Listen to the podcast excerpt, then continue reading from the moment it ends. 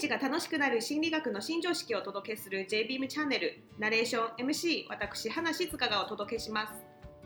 サラリーマンってうん。会議とかでさっき会議って話あったじゃないですか、うん。でよく思うのがうん。意見を言っても聞いてもらえないからまあいいやって思っちゃうことってありません？なんか。あーあるある。原さんそういった意見なんかないですか？ある。懐かしいな。そんな事件もあったな。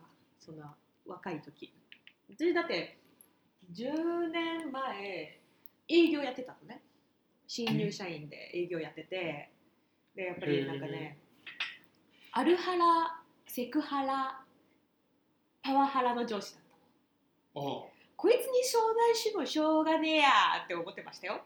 ああそうだったんうん相談一切ないない。そんなもんね。えようんなんか相談したらしょうがないって思ったらおかしいでしょうがない。じゃあ何のためにそもそも相談したいの？なんか解決したかったんでしょ？でもなんか基本相談してみてあかんかったらあかん。また別の方法を考える。でも言わなきゃわからない。意外にねいけたりするのよ。相談の仕方っていうものをみんな分かってない。分かってない。いきなり自分の欲しいものをいきなりぶつけるんじゃない。私はこれこれ欲しくてみたいな。でいきなり言うのが自分の欲しいもの。じゃない。特に上司だったら上司が自分に対して何か求めるものがあるわけよ。それが何なのか日頃ちゃんと調べておく。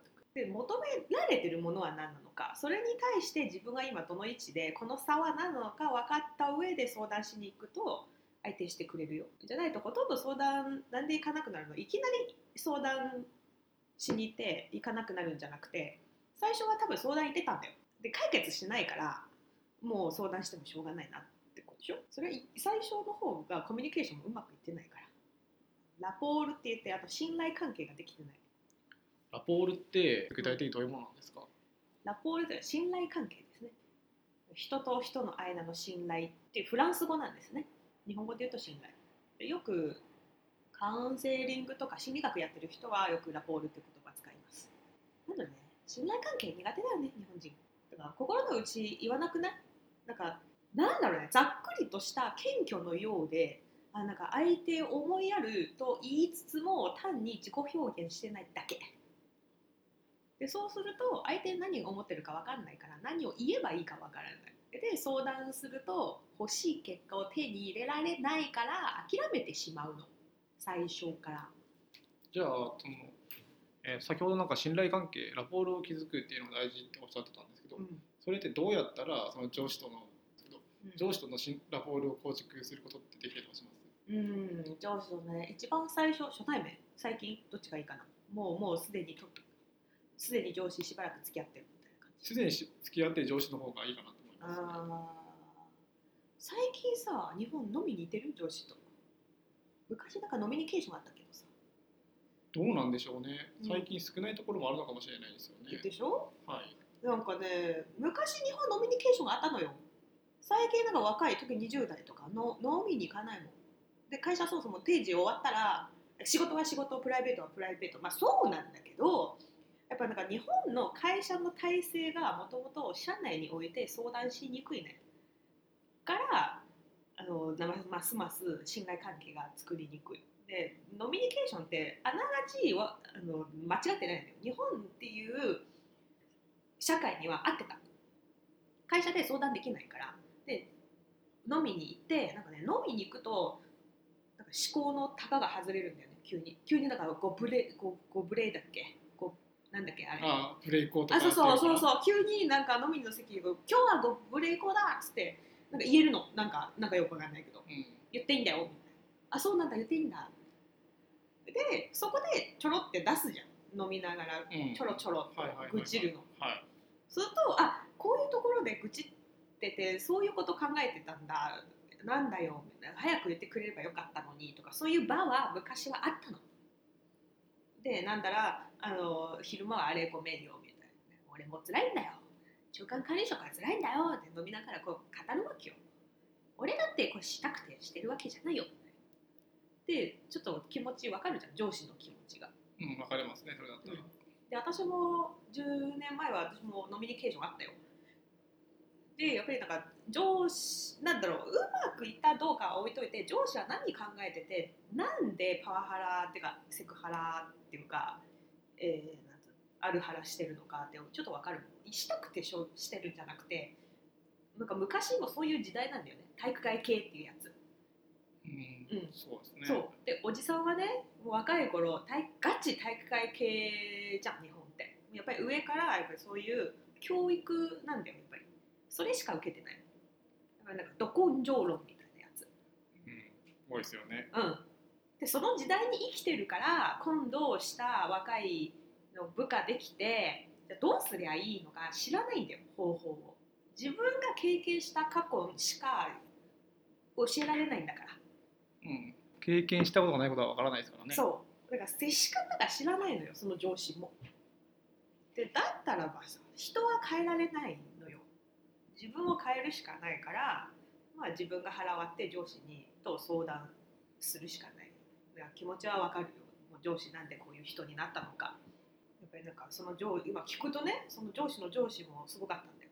若い頃。うんやっぱりなんか、うん、体育会系だよね、お前行け！み。で、できないと殴られたりとかしたらしいね。そういう時代だもん。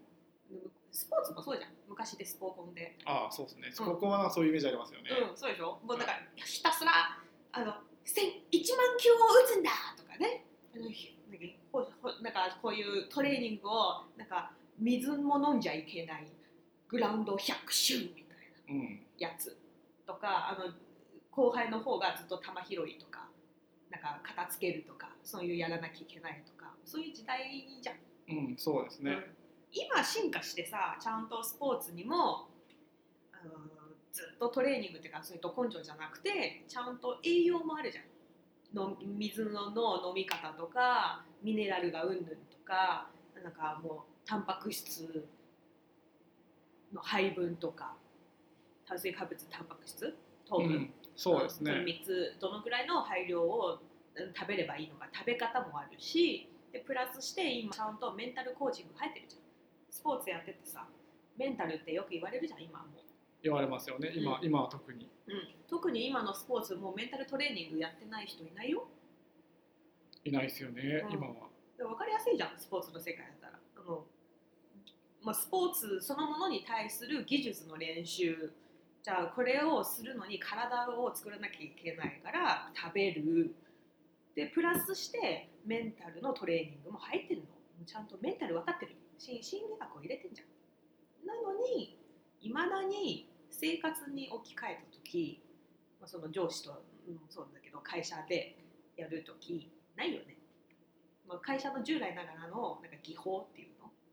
やり方を先輩がそう言ってるだけだから。今時にそのメンメンタルトレーニングもやってないし新しい時代に沿ったそのメンタルじゃなくてもいいんだよ。営業とかの方法とかも教えてないし更新してないから自分が学びに行けちゃう。いっぱいいっぱいさ今本出てるから読んでみ。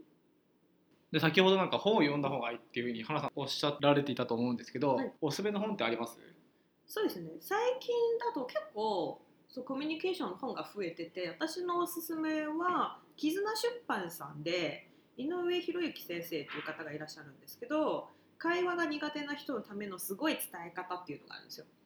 簡単にまとめられててさらにさらりとなんか35のコツがあるんですよ。35個なんかあんまり多いと分かんないじゃん。なんか結構今巷いっぱい出てるんだけど。まあ押さえるポイントって簡単にまとめられてるからそれいいかなと思います。全国書店であるんじゃない？最寄りの書店にで。どうぞ。結構ねいい本だと思うな。多分ね読む時間も短いんだよね。だから電車の中でさらりと読んでてわかるんじゃない？試しやすいし。です。